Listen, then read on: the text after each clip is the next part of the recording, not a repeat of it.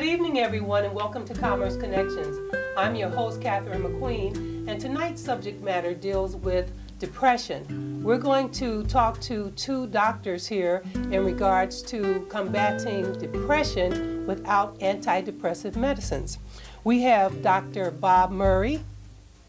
Hi. And Alicia Fortinberry here. And Dr. Bob Murray is a psychologist, and Alicia Fortinberry is a psychotherapist. And they are on tour uh, through the U United States with their book entitled Creating Optimism. And it talks about their uh, seven step program based on this program called Uplift, is that it? Mm -hmm. The Uplift program. The Uplift the program. Uplift program. Uh -huh. Okay. Um, tell me something. Where is the Uplift program uh, uh, being implemented now at this time? Well, basically, it's sponsored by the University of South Florida, so it's uh, held in Tampa, Florida. It's also going to be held in um, California towards the end of uh, this year, and it's uh, also in, uh, in Sydney, Australia. Oh, Sydney, Australia. Mm -hmm. Wow, that's very impressive.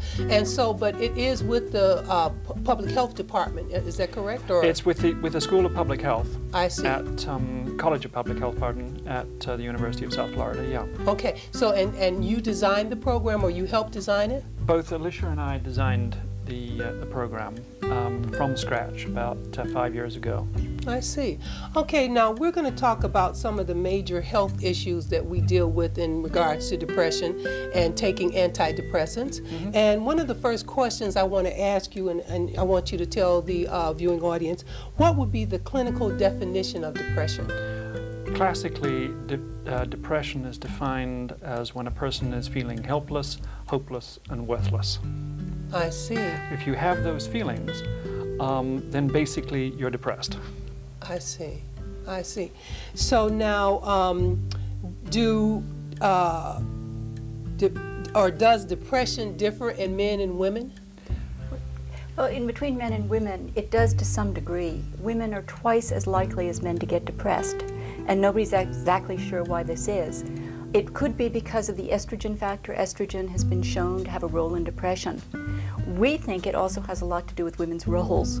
That the, the, the roles that we traditionally have, such as caring for people, caring about people, the household, and children, these are denigrated in our society. Not only that, but when a crisis occurs in one of these roles, we are five times more likely to be depressed. Anything having to do with children or the household or household finances or reproduction is going to send us into depression. And yet very often these things are out of our control. So we think that that's probably why women are seem to be more affected by depression than men. So you say uh, uh, it has some there. Uh, we talked about the estrogen. That's right. Okay. So what happens if uh, uh, a person is depressed, a female, and she goes to the doctor and he's giving her estrogen? Is that going to, uh, you know, escalate the problem? Well, it's really not very. It's not a reliable treatment. I see. there has been some work with hormones for the treatment of depression, but as far as I know, the, they really don't have a protocol for it. There haven't been studies that work to show whether that really works or not. And in the experience of myself, who suffered depression for quite a long time, yes. and my clients, uh, this is not a reliable form of treatment. So now you say you suffered depression. Yes. What, what did you experience? Well, it started at the age of about 12 or 13. I started to gain weight. My parents were fighting and drinking a lot. I. And I think like most children who, young people who suffer from depression, it's kind of a way of, of opting out. You know, you can't leave physically because they're paying for everything, right? That's right. So what you do in your head is you just sort of step aside and mm -hmm. everything seems a little bit foggy and a little bit cloudy.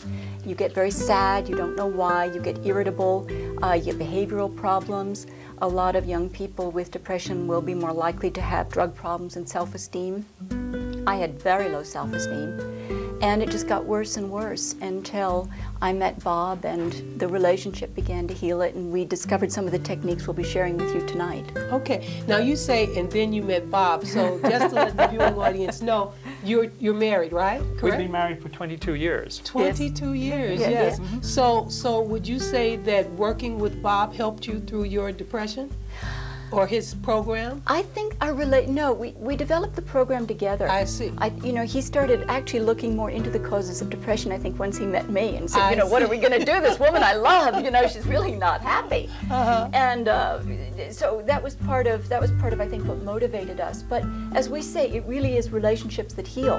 And this was a surprise to us, you see, because nobody was saying that before. We're really the first ones to say that it's relationships that heal depression. Yes. But what we found was that when we got together, and although we had many strikes against us, we neither one of us was really good at relationships. Mm-hmm. We used some of the techniques we'll be talking about a bit later You on. might say we were relationship avoidant. We were relationship avoidant. yeah, relationship yeah. avoidant, absolutely. Okay. Bob was commitment phobic, and I was determined to get out of the relationship before he left. So it wasn't a really good start. I see. But the relationship did start to work, and I began to feel really safe for the first time in my life and cared about. Mm-hmm. And that began to make big changes within me. And when Bob saw what was happening, he said, okay, what we're doing is working, let's try it out with our clients. And he did a lot of research in anthropology, neurobiology, how the brain really works, mm-hmm. as well as how the body works. Mm-hmm. And it was through that research and our work with ourselves and then our clients that we began to put together these techniques. And then we found that when we gave questionnaires to the people who were taking our program, 94% of them said that it helped and continued to after two years. So we knew we were onto something. I see. So now, Dr. Murray, were the people who participated in your program, were they on antidepressants already? We have no idea. Um, we never asked people whether they were on antidepressants or whether they were in therapy. Yeah. Uh, the only common denominator was that they were depressed Yeah. or they had appalling relationships, and usually the two go together. Mm-hmm. Um, so that was all that we asked for, before people came into the program. Mm-hmm. Uh, and we said, okay, um, if this improves your relationships and helps with your depression, then we're doing the right thing. Okay, all right. So now, do you think depression is different in different ethnic backgrounds? I think that there's uh, there's quite a few answers to that. Okay. Um, the general answer is yes, um, but it's complex. For example, take the case of African Americans. Yes. Um, African Americans uh, have been shown statistically to suffer far great, far, to a far greater extent from a low-level depression, what we call dysthymia. Dysthymia? Yeah, it means a low-level depression. It doesn't mean sort of um, bouts of ma- major depression. Um, if you look, on the other hand, at the suicide rates, then the rates for of suicide amongst African Americans is lower than that of white Americans. Um, the highest level of suicide is amongst elderly Caucasians. The lowest uh, suicide rate is amongst African American females. The high one is males, right? For Caucasian males, am I not Hmm? Ca- right? Yeah, yes. Caucasian, Caucasian, elderly Caucasian males are the highest um, uh, suicides, And and and uh, African American American females females are the lowest. are the lowest. They commit suicide far less. In fact, when uh, I was looking up the t- statistics earlier today, after the age of 60, there is no recorded deaths by suicide over the last 10 years of- For for an African American female female. in the whole of the United States. So, so, so we're pretty strong. You're women. pretty strong, yeah. I mean, you, you, you know, that you've got th- this um, this thing where overall, um, African Americans are more depressed than white Americans, but it's a different kind of depression, I see. and it's this kind of low-level depression. It's um, low self-esteem. Uh, it's anxiety. They have far more anxiety than overall white Americans. Um, it's that kind of thing. It's that they don't come to the classic five definition, a five symptom definition of major depression nearly so much as white Americans, and no one knows really why that should be the case. Okay. Uh, now, do you have any uh, statistics dealing with Hispanics?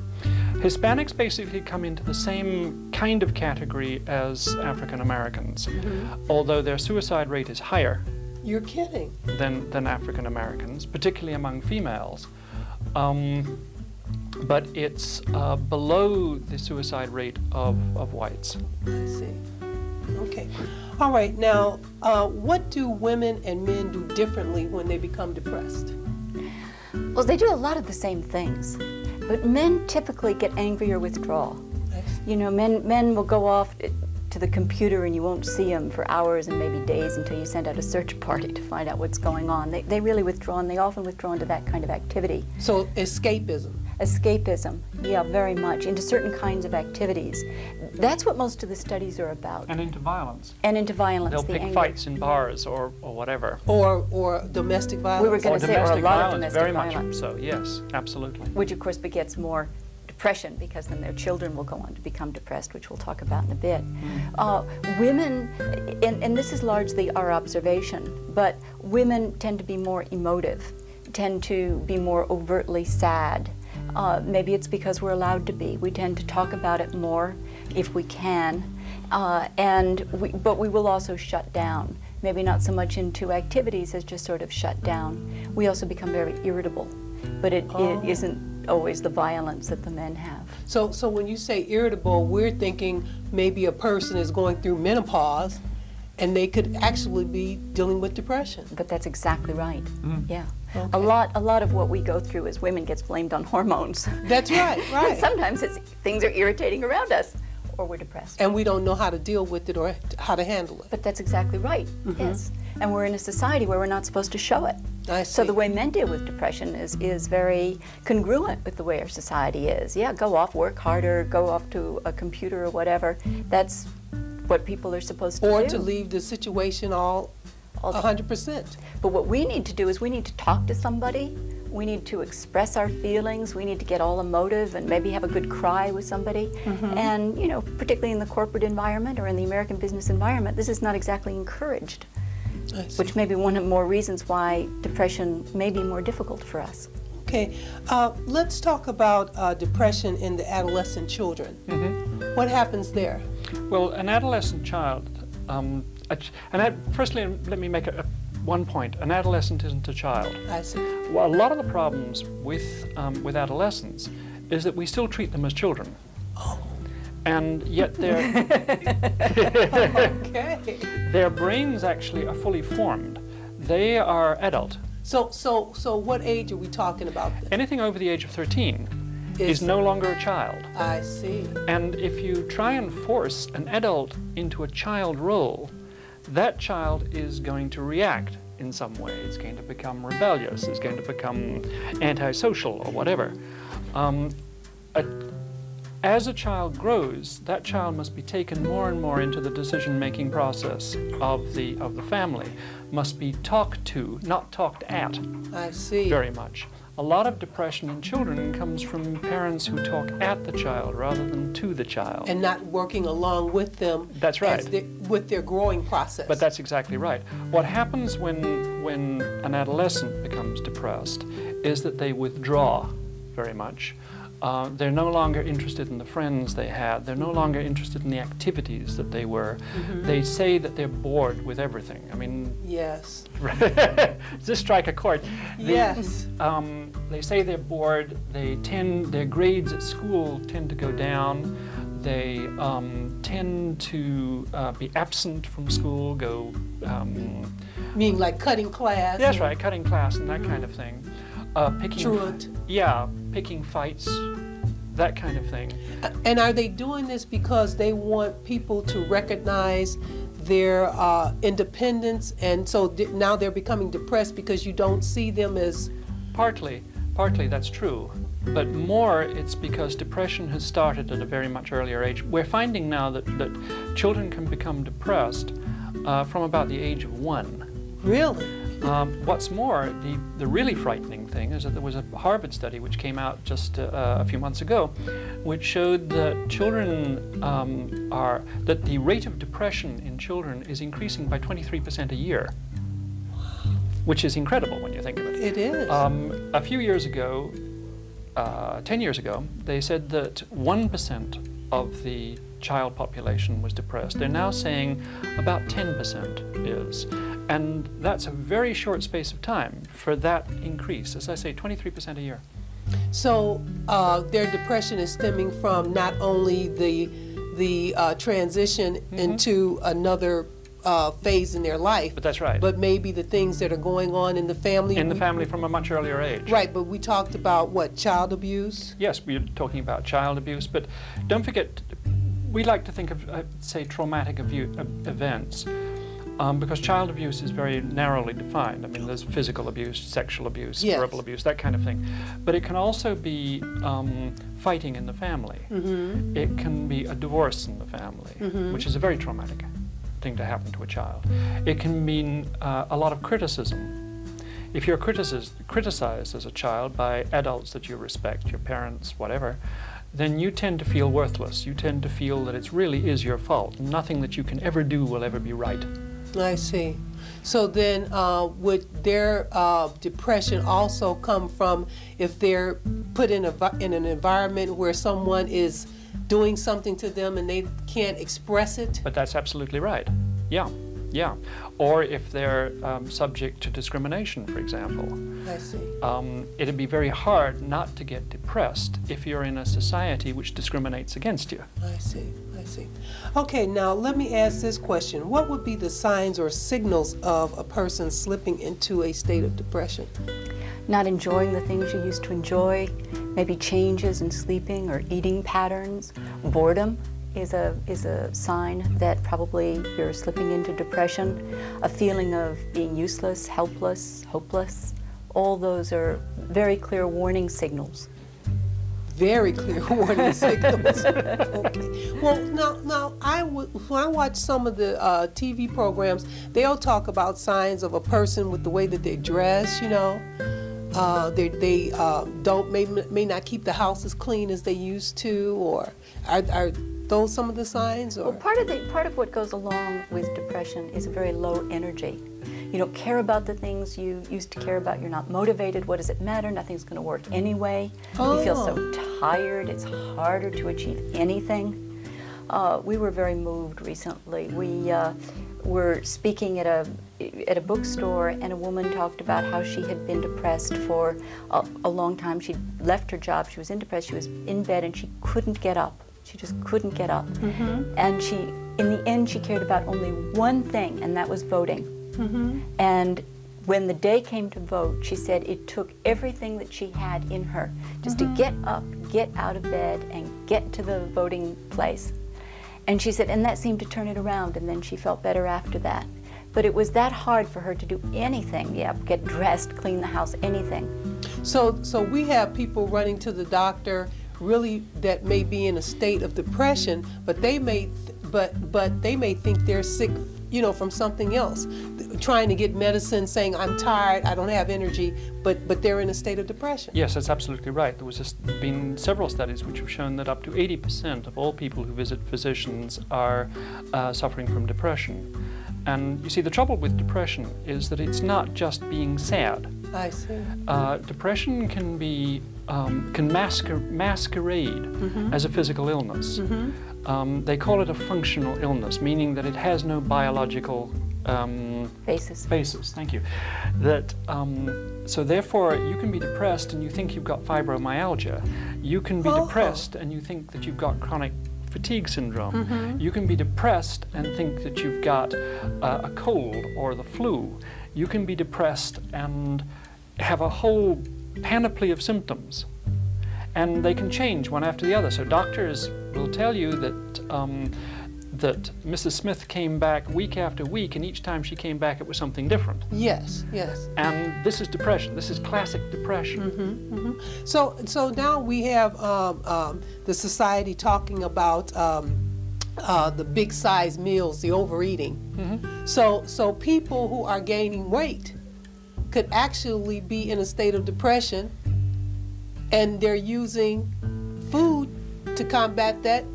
Well, that's yeah. The two well, the three aspects about overeating and depression.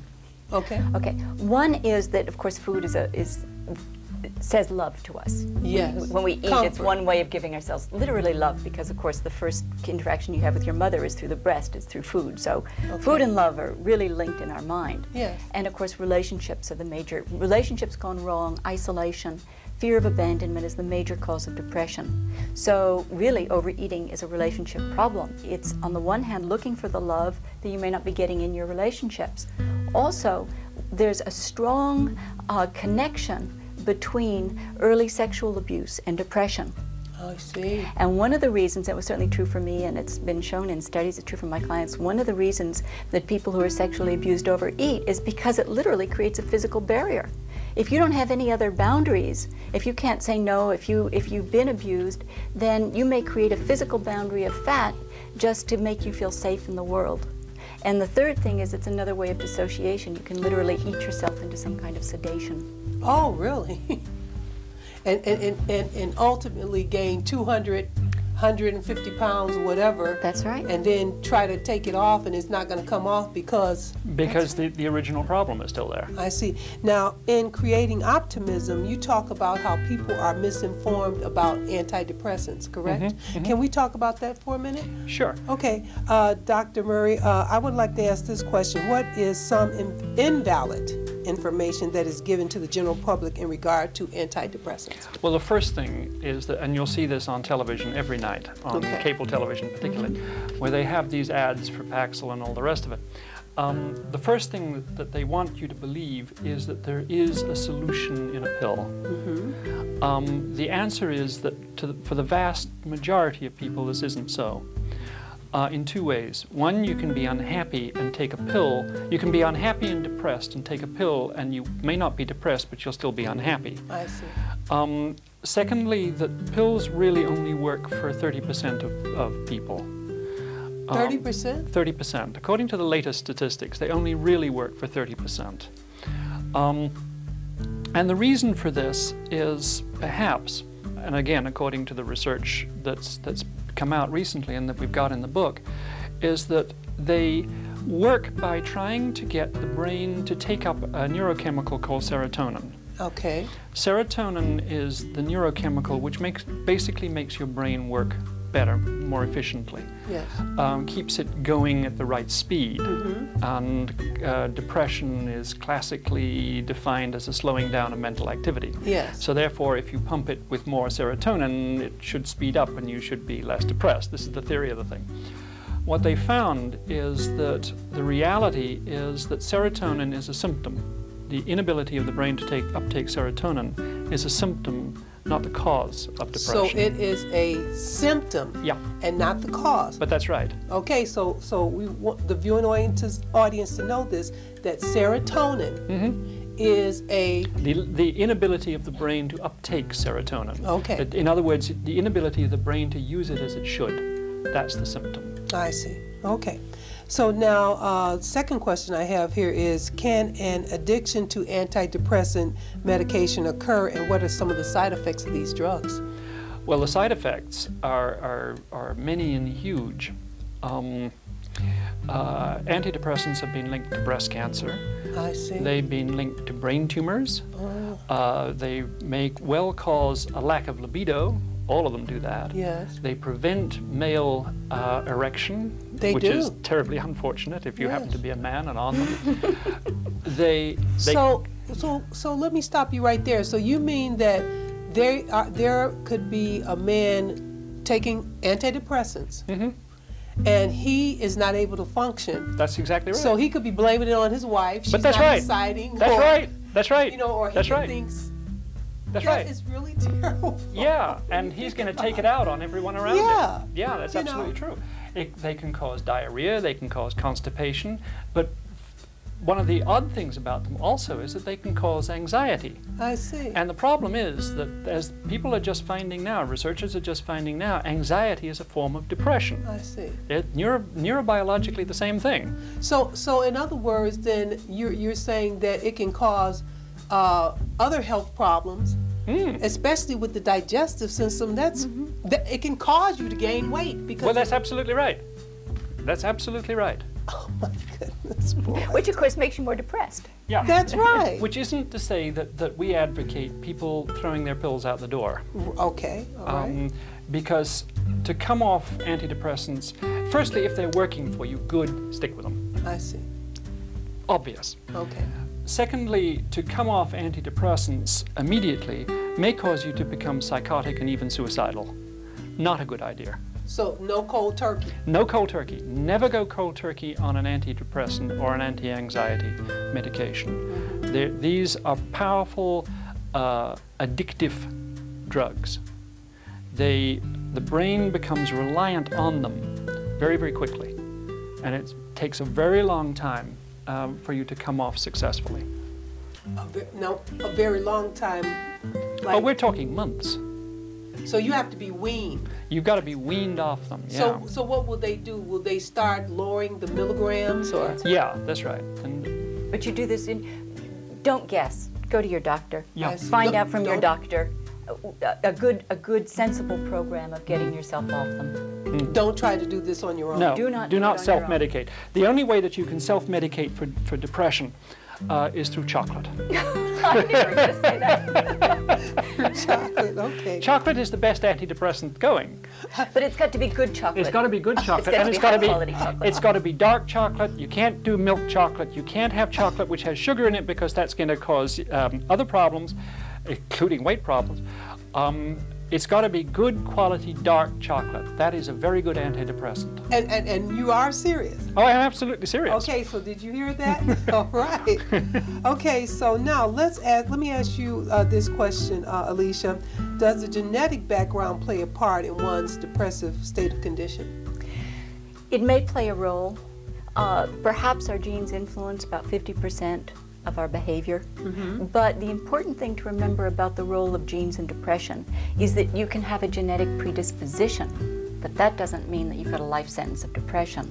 The, the predisposition has to be triggered by something for mm-hmm. you to be depressed. Mm-hmm. It's like with lung cancer. You may be genetically predisposed to lung cancer, but you might not get it unless you smoked or there was another environmental factor. In the same thing, you can be genetically predisposed to getting depression. But if you were one of those rare people who had a perfect childhood, if such a person Oh, exists, all, all, all my clients say they have perfect childhoods. that's only that's only in the first session. That's right. That's because they're not really opening up, huh? That's right. It's called denial. You know, it's Right. that river in Egypt. Okay, all right. So, so now, um, let's But see. can I just say one more thing about Okay, that? Because we got a phone call that was so sad just a little while ago, and, and some woman called us up and said, you know, I know you say you can help with depression, but my doctor just said that it's genetic and that if the antidepressants don't work, I'm never going to get better. Oh, and I this see. is such a common idea, and I don't know why physicians aren't better informed, but a lot of them aren't. And so that's what you mean about, that's what you talk about in creating optimism. Yes. Mm-hmm. That people are being misinformed. Tell, That's if exactly someone's right. telling them that, you know, well, it's a, a genetic problem. That's so. right. Mm-hmm, That's I right. see, I and see. they and that makes you feel there's nothing you can do about it, and there's Mm. many things you can do about it, as we Mm-hmm. say in the book. So now, are pills, Dr. Murray, the only way to deal with depression? No, they're, they should be the, the, the avenue of last resort. Um, pill, there's several ways to deal with depression. Firstly, there's, there's through medication. Secondly, there's through psychotherapy of one kind or another, and there are a gazillion different kinds of psychotherapy, and they're all basically the same uh, in terms of their effects. Now, let me, uh, before you finish, what is psychotherapy so that they will, the audience will know what that is? Well, let me put it this way. In the olden days when we were hunter-gatherers, Yes? Uh, when we wandered around the plains of Africa, sort of, you know, hunting Yes. the, the, the, the, the, mammoth and, and avoiding the saber-toothed tiger, uh, there was a council of elders. I see. And whenever you had a problem, you went to the council of elders, and the council of elders dispensed good advice and sent you on your way, and you felt very good about things. Okay. Then later on, um, when we became more civilized, and I put that in quotation marks, um, the priests came along, and so when you felt badly about something, you went off and you talked to the priest, and he absolved you, and away you went, and you felt better. Then, um, as we got more sophisticated, and again I put that in quotation marks, uh, none of these things really worked anymore. So we developed psychotherapy, um, which is basically a substitute for the priest, the council of elders, and the wise uncle. And what's important here is the relationship between you and the therapist. If you have a good relationship with the therapist, then it doesn't really matter what he does or what he says. S- You're going to get better, at least pro tem, in the, in the short term. Uh, if you don't have a good relationship with him, you're not going to get better, or her. You're not going to get better. Uh, the problem is that, they found with psychotherapy is that once the therapy stops, once the relationship between you and the therapist uh, is no longer there, you get a sense of loss, which re-triggers the, the depression. Oh. So, so dependency grows here. That's exactly correct. Okay. and they found that after two years, um, the effects of most forms of psychotherapy, including the most the favorite one at the moment, which is cognitive behavior, behavioral therapy, uh, they wear off. 80% of people relapse I see. into depression. I see. So now, so we were, you were answering the question, though, Yeah. are pills, pills the only way to deal yeah. with depression? So the the third way is to improve your relationships. You see, we're relationship forming animals. That's what we are. That's what we do. You wind up a human being and it looks around looks around for another human being to form a relationship with. I see. We need relationships. Uh, after all, we don't have very long claws. We, our teeth are laughable Yes. by most predator standards. Uh, if you put us uh, against a cheetah, we're not going to get very far. So the only way that we can protect ourselves is by having supportive people around us, I see. right? To, Right. to uh, protect us from these evils. I see. Um, therefore, we depend on relationships. We need relationships. If our relationships are good, fine, we feel good. That's terrific. Okay. If our relationships aren't, then we get sink into depression. I see. And if you want to cure depression, you cure the relationships. Okay. It's it sounds simple, but that's really how it works. Okay. Well, so then, so for me being a mature adult, what you just told me I can take and work with that, but but how would we work with a six or a seven year old or eight year old? Or, But there you deal with the family. I see. You say the problem lies in the relationships between the various members of the family or between the various members of the family and the depressed child. I see. And you work you sort of kind of tease out those relationships and you mm-hmm. make them better. Mm-hmm. If you can make them better, then you will cure the depression in the child. We have techniques in the book that talk about that. For instance, instead of just the parents laying down the rules and this is it, and particularly if the rules should change, which is very bad, Yes. what you do is you have a family gathering. We call it a powwow. Okay. Where, where the adults and the kids get together and everybody's invited, even the youngest kids. Now, the two year old isn't going to stay very long, and Mm-hmm. Right, the right. four year old, right? But they get invited and they get asked their opinion. Uh-huh. And it's at that family gathering where you work out what the rules of the house are and what the consequences are. So you're going to let everybody sit around at the Yeah. powwow, mm-hmm. and Yeah. they're mm-hmm. going to voice their mm-hmm. opinion Yes. on what they think is right and wrong in the household. That's right, and what their needs are. and What their then needs and then are. everybody becomes a part the of, process, of better yeah. relationships in the in the home. But that's exactly right. And very often the kids, we've sat in on some powwows where the four-year-olds had some brilliant suggestions for the parents. Really? yeah, that really solved a lot of problems. And the parent didn't even think about that. They hadn't thought about it. Wow. The kid said, "Why don't you stay? You know, if you if you continue to fight, when you're fighting, one of you should go to your room." And Bob and I said, "Brilliant, absolutely great idea," and they did it. And I- there were a lot less they fights. Yeah, I, as they say out of the mouth of babes. Bad enough, babes. So now another um, um, misconception: uh, Can antidepressant drugs cure you of being depressed, and are they the answer to one's depressive state of condition? Well, again, for they may cure, and cure is a funny word, right? But Right, may- cure because Yeah. people say, "I want to get rid of this. I don't want it to come right. back." That's mm-hmm. right. And probably the answer is for most people, no. Mm-hmm. They do not get rid of depression in such a way that it does not come back. Okay. They probably only help about 30% of people. That's really small percent of people that they really help. And even that may be only in the short term. Because remember, depression is caused by underlying problems. Depression is a failure of relationships in childhood that then mm, may, may show up as depression in childhood or can show up depression later in adulthood, as depression later in adulthood. And a pill just isn't going to solve that. I see. And I can attest to that from my own experience because I tried most of them. And most of our clients who come to us, or many of our clients, have gone through many types of antidepressants and they simply haven't worked. Oh, but at the end, it's the studies that tell the final truth about that, that it is only a very small percent of people who get help from antidepressants. So then that would be the same situation of an alcoholic being becoming dependent on alcohol mm-hmm, to, mm-hmm. to get rid of his anxiety or depression, but actually it's like a pacifier. That problem is going to still be there. But that's right. That's true. That's right. You you uh, start out as a depressive with bad relationships. You take a pill, you may not be quite so depressed, but you've still got bad relationships. And then I when you stop taking the pill, it's eventually you must, otherwise your system is going to collapse, um, then you're still going to have those bad relationships and you're going to um, sink back into depression again. I see. Okay. All right. In saying that, we're going to take a break here and we'll be back in a moment with uh, Dr. Murray and Alicia Fortinberry and their new book entitled Creating Optimism.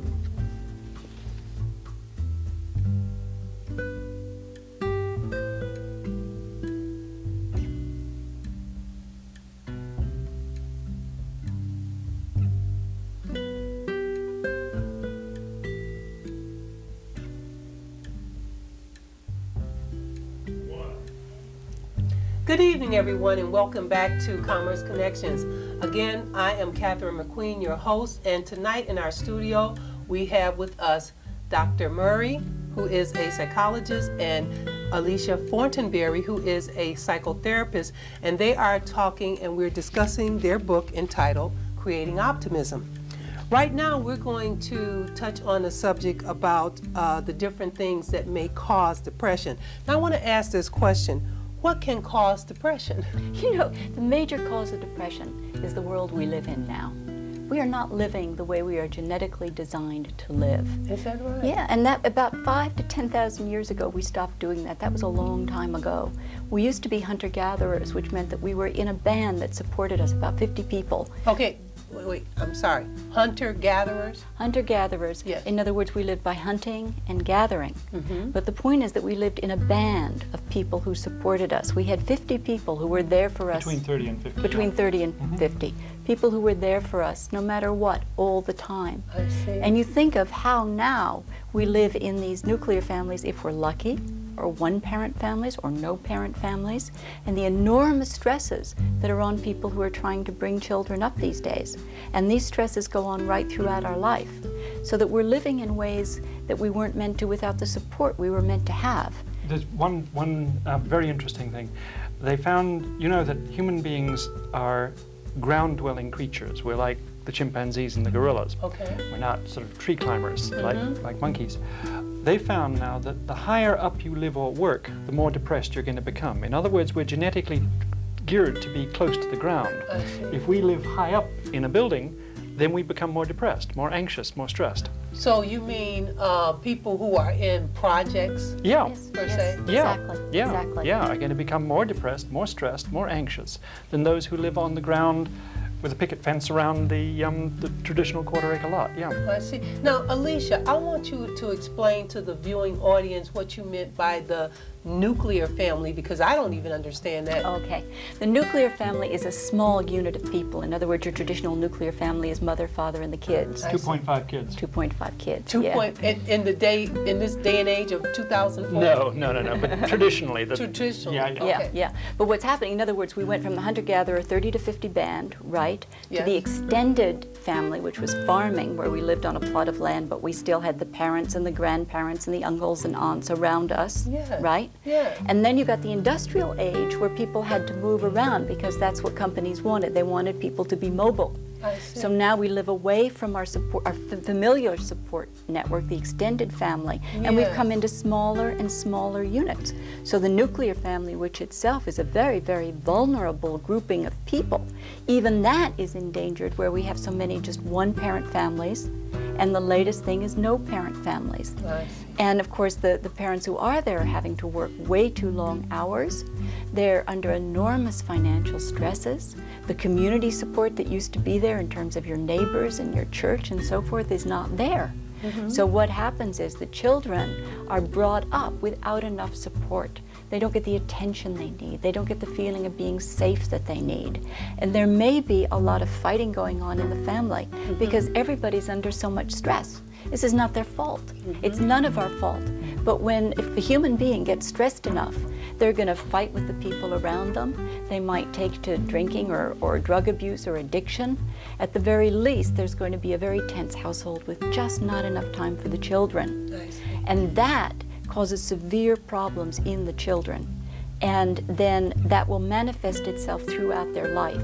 So the original problem is the problem of relationships, but the relationships are themselves, the difficulty in relationships, that in itself is a symptom of a social problem, living the way that we weren't meant to live. And you know, I can identify now with what you're talking about because I remember when I was growing up, I had my grandmother was what you call the matriarch of the family, Yeah.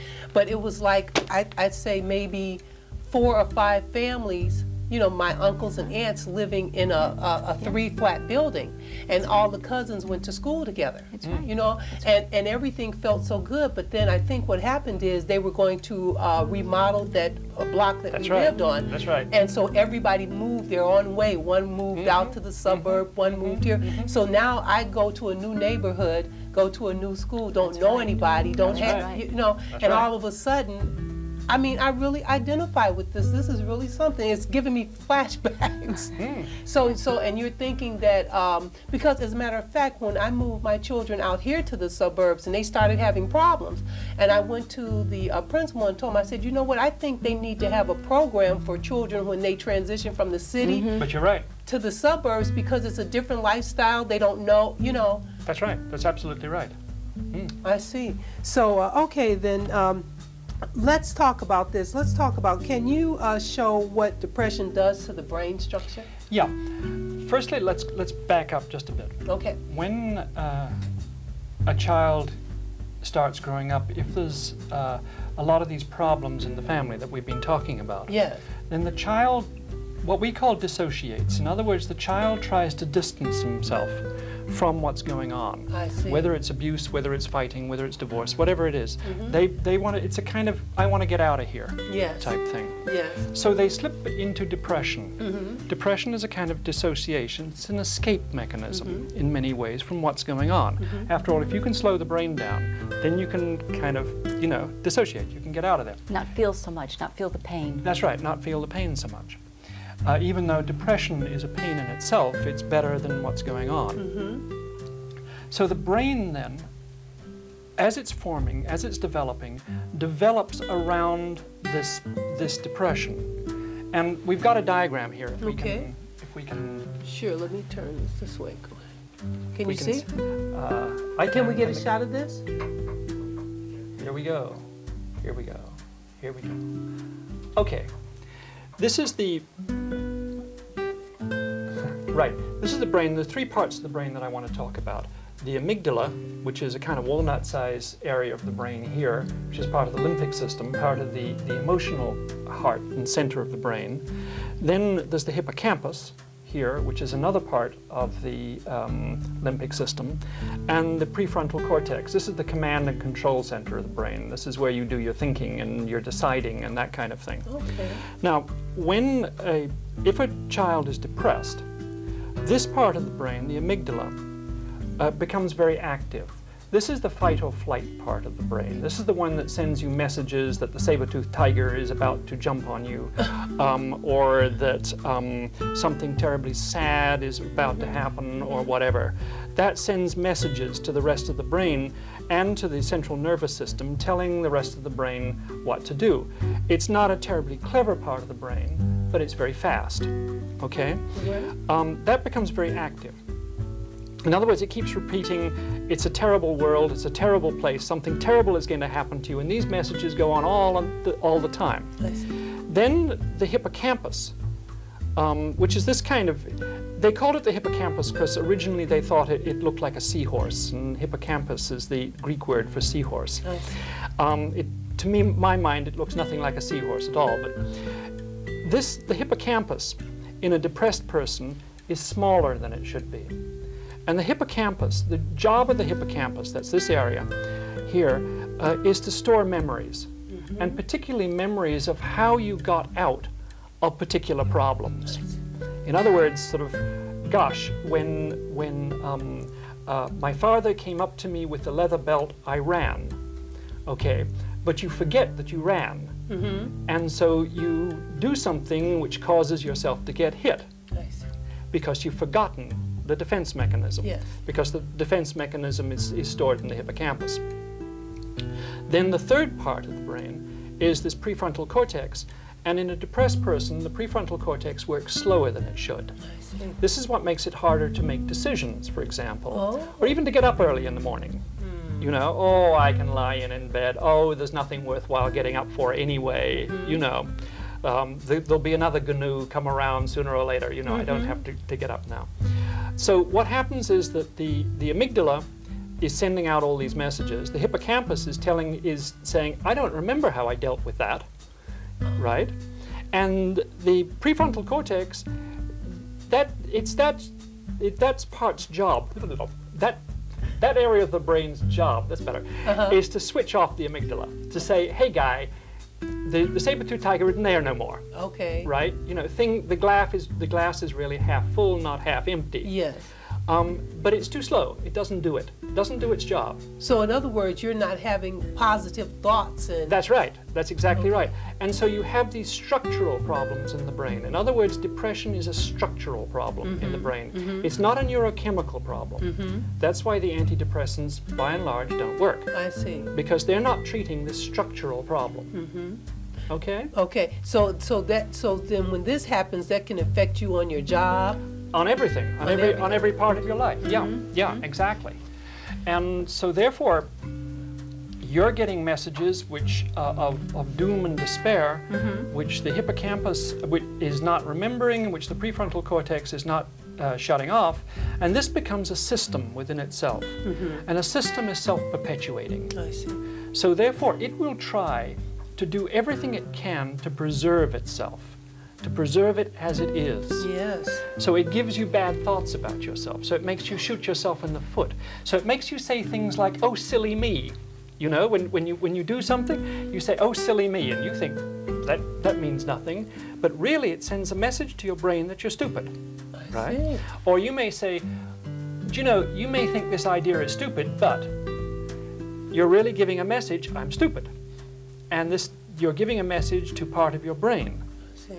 Which forms more uh, connections around the idea that you're stupid, you're clumsy, you're whatever. Or, or, or I'm not as good as the That's next exactly person. right. That's exactly right. My Okay. idea hasn't got the right, the same rights as the other person's Or, idea. right, or you can look in the mirror at yourself and you'll be physically fine looking. And it's like the people who have some of these makeovers. That's right. You know, I That's mean, exactly they go to right. extremities. You're right. You're you know, absolutely I, I right. got to change this. I got, well, you know, we talk about Michael Yeah. Jackson with, you know. Yeah, yeah. So he he possibly could be in a state of depression. Oh, absolutely. Absolutely. You know, because he's steady fixing things. Yeah, and, yeah. and and we a lot of people could be doing that. But that's absolutely right.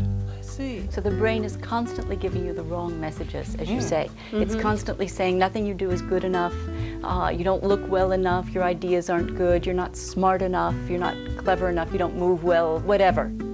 And this increases the depression. And, it, and part of it is the, the structural part of the brain. Mm-hmm. But another part of what causes and triggers depression is that we begin to seek out situations that are like the original situations that caused the problem. oh. Say, so for instance, if your father was like my father Mm-hmm. and, and my mother, and you were always criticized, you go out and you look for relationships with people who are going to criticize you. I see. you see? You, you, you mean you mean uh, uh, a, I'm looking for a loving relationship, but I'm not going to find that because I'm actually picking up on a relationship right. That's that right. was That's more right. familiar to me. Yeah. That's, exactly right. right. You walk into a room, we, we talk about romantic relationships, it happens in all relationships, but say you walk into a room, right? Yes, yes. And then here's Mr. Gentle, and here's Mr. Nice, and here's Mr. I want to look after you for the rest of your life and be good to you. Right. And here's Mr. I'm going to put you down and criticize you and make you feel bad and all of that. Mm-hmm. If you got put down and criticized and were made to feel bad in your childhood,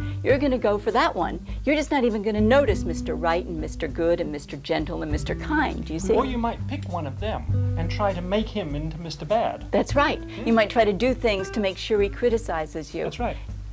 So, so in other words, women, especially who look for love relationships, maybe that's why they would think, quote unquote, that this gentleman here is a nerd when actually he's the good man. But that's right. But right. but what- but what's happening here is they tend to go towards somebody who was more like their father, abusive. That's right. You know, right. saying you know I don't like what you have on. That's right. Or or why are you doing this? Or you don't need to go to school. And That's, That's right. right. That's, That's exactly, exactly right. right. so that's But what it's not only that they'll do that for the men, and by the way, men will do the same thing for women. Mm-hmm. In other words, you try to find your mother, your father, or both. Mm-hmm. And it's not just that women look to find daddy. Mm-hmm. I could look to find my cold and absent mother in a Mm-hmm. man. It's not gender specific. But we also do it with our bosses. We do it with our friends. Mm-hmm. We do it with the people. Say there's a group at church who would be just perfect for us. We find the group that, that maybe is going to exclude us. Do you Yeah. see? Uh-huh. We do it in every area of our life. Uh-huh. We can even do things so that our kids become like the negative aspects of our parents. So sometimes you hear people say, you know, well, my son just never says a nice thing, or even my son hits me. Mm-hmm. Well, in a sense, things have happened so that the son is doing what maybe one of your parents used to do. I see. So we, we create in adulthood, very often for complex neurological reasons, the bad parts of our childhood. And that triggers depression. And again, it's all about relationships because we, cre- we recreate the same negative relationship patterns from childhood. I see. Now, uh, does depression differ socially for different races, and can your ethnic background play a role in a depressed state of mind? Yeah. One of the very interesting pieces of research that's been done uh, is with um, uh, the, um, the native population of South America at the time of the conquistadors. The, when the conquistadors came, uh, there was an outbreak of illness amongst the, the, the Indians. The primarily tuberculosis. I see. What, what they found was that the Indians had had the tubercular uh, viruses within them uh, long before the, the, the Spaniards came, but their immune system had kept them in check. I see. And when the Spaniards came and defeated them, uh, made them uh, into slaves, uh, took away their belief system, took away their families, and so forth, they got into a depressed state, which lowered their immune system. And the virus. And the virus then came and they got tuberculosis.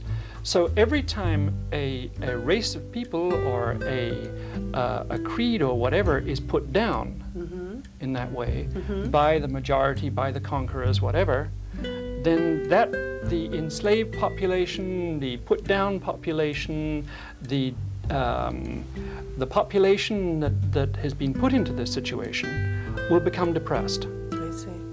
And so this then can go from generation to generation to generation.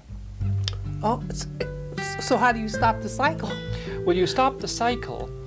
Um, you can't stop the cycle in the larger society so quickly. Okay. But what you can do is you can say, all right, in this population, let's concentrate on the relationships between the members of that population. See. Now, if it's a slave society, this is rather difficult. That's but in, let's say, a nominally free society, Okay.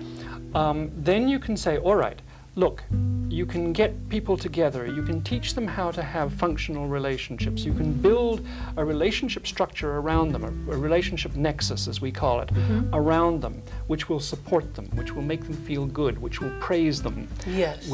those kind of things. Yes. Then- the positive. The positive, that's right, give them the positives. Uh, and that will cure them of the depression.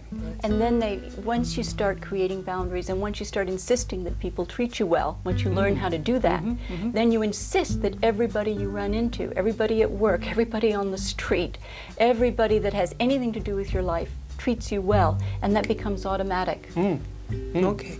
Uh, now, let me ask you this, Dr. Murray. What would be some statistics for depressive conditions in minorities as well as majorities? Do you know they've never really done a, any um, any full studies? They, well, at least there've been a lot of studies, and they've all been contradictory. Um, what we do know is that, for example, 97% of uh, African American men who are depressed have no form of treatment and have never had any form of treatment. Really? Um, that much we know. We know, as I was saying earlier, that African Americans in general are more likely to suffer low level depression Right. than white Americans, Yes. for example. Yes. But in terms, we know also that in terms of the uh, indicators of, of depression, uh, lack of sleep, um, irritability, that kind of thing, that those, those indicators are more prevalent in African Americans who are employed uh, than whites who are employed. Mm-hmm. But that's basically as far as the statistics have gone. And that I think is a pity. Yes. yes. because there's a lot more to be learned, I think, there. I see. So now let's go on to your seven step program, okay? And uh, in your book, Creating Optimism, okay? Um, now, first of all, you you you wrote this book together again, We right? did, yes. We Okay. did. okay. We like to say We're together, together Okay. we make up one functional human being. And, and here on the cover it says it's a proven seven step program. So I want you to talk a little bit about that as well. Okay, good. Let me briefly run down through the steps Okay. to give you just an idea of the breadth of the program and, Yes. and kind of the step-by-step approach. Okay. First of all, we talked about the patterns that you, you take from childhood and that govern what you do now and the people you choose. Well, you got to be aware of them. Mm-hmm. Okay. You got to be so aware of them that, as I like to say, you could write down the major parts of your patterns on an index card Mm-hmm. and carry it around and look at it and say, uh oh, here I go again. I'm about to um, be rude to my boss. This is a pattern of mine. I'd better not be rude to my boss. Do you see? I see. And we have we have all sorts of little exercises and charts and things to help you do that in the book. Mm-hmm. So you understand your patterns. We call the negative patterns the inner saboteur. The inner saboteur. Yeah, because it's like some part of you that always tries to make you do the wrong thing for yourself. I see. And put you in situations where you're going to be put down or hurt and then depressed. Or, or it, would one of the situations be when people get in credit card debt, overspending? Absolutely. Oh, yes, Yes, absolutely. That's one form of addiction, of course, and there's so many forms of addiction, ways we can hurt ourselves through addiction to eating too much, not eating enough, not Overspending. exercising, overspending, exercising too much. There's uh, overworking, not working enough. There's just a million ways that the inner saboteur has found that it can get us back into that depressed state. So you recognize the enemy, you recognize that inner saboteur. That's step number one. Okay. Okay. Step number two, and they're not exactly in this order because I'm going to generalize a bit, but a- another step involves, or another series of steps involves creating relationships, as we've been talking about, with other people that work against the damaging parts of what happened in childhood. I see. For instance, I talked about that critical parent making, giving me a programming to seek out other critical people, right? Yes, yes. Well, what you need to do then is you need to seek out a seek out people who aren't critical, and if somebody is critical, you need to know immediately what to do to stop it. Okay. So, for instance, somebody criticizes you, and you just say, "That's not an appropriate way to speak to me." Okay. Or even if you're not sure, you know, I heard that as criticism. Did you mean to be critical? Right. And you'll find that stops criticism pretty quickly. Okay. We, again, throughout the book, we tell you how to do all stop all the little self-defeating behaviors Mm-hmm. in your relationships, and make sure that your relationships meet your functional needs. So, because, or, yeah, relationships can meet either your functional or your dysfunctional needs. So you have to identify your needs. You have to identify your functional needs and make sure that people uh, meet those functional needs. I see. And again, there's a whole lot of techniques that we have for doing that. Then you use those relationship techniques in all areas of your life.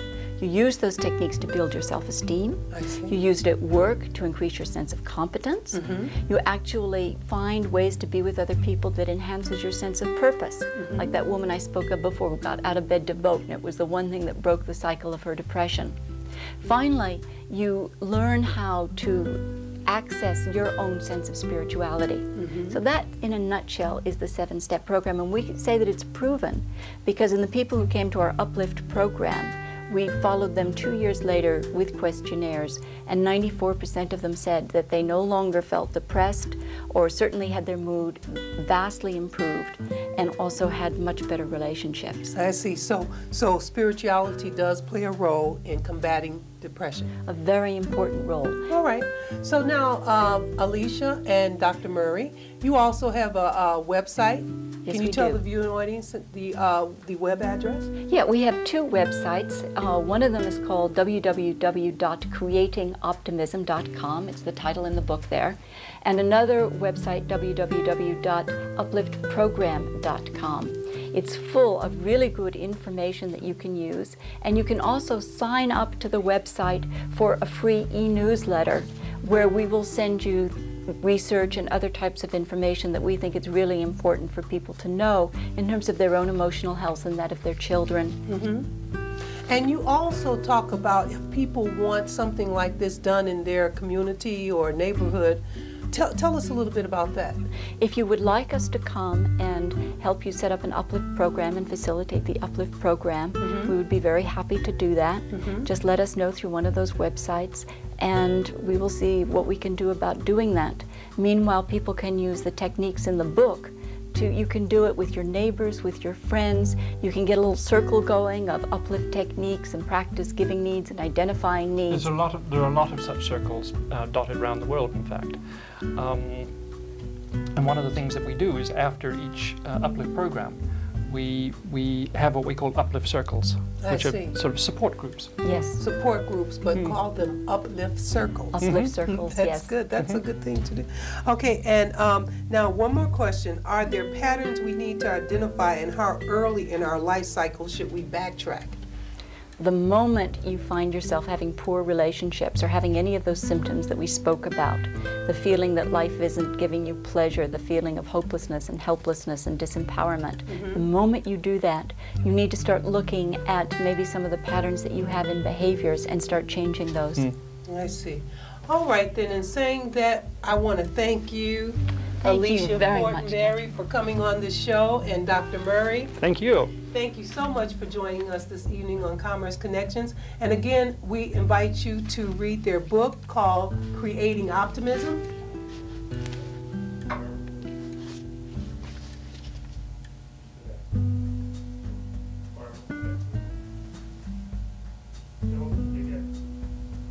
Okay, uh, we, again, we invite you to take a look at the book Creating Optimism. And again, they, we will uh, run their website on the screen. And I thank you again for joining us again here this evening on Commerce Connections. Thank you and good night.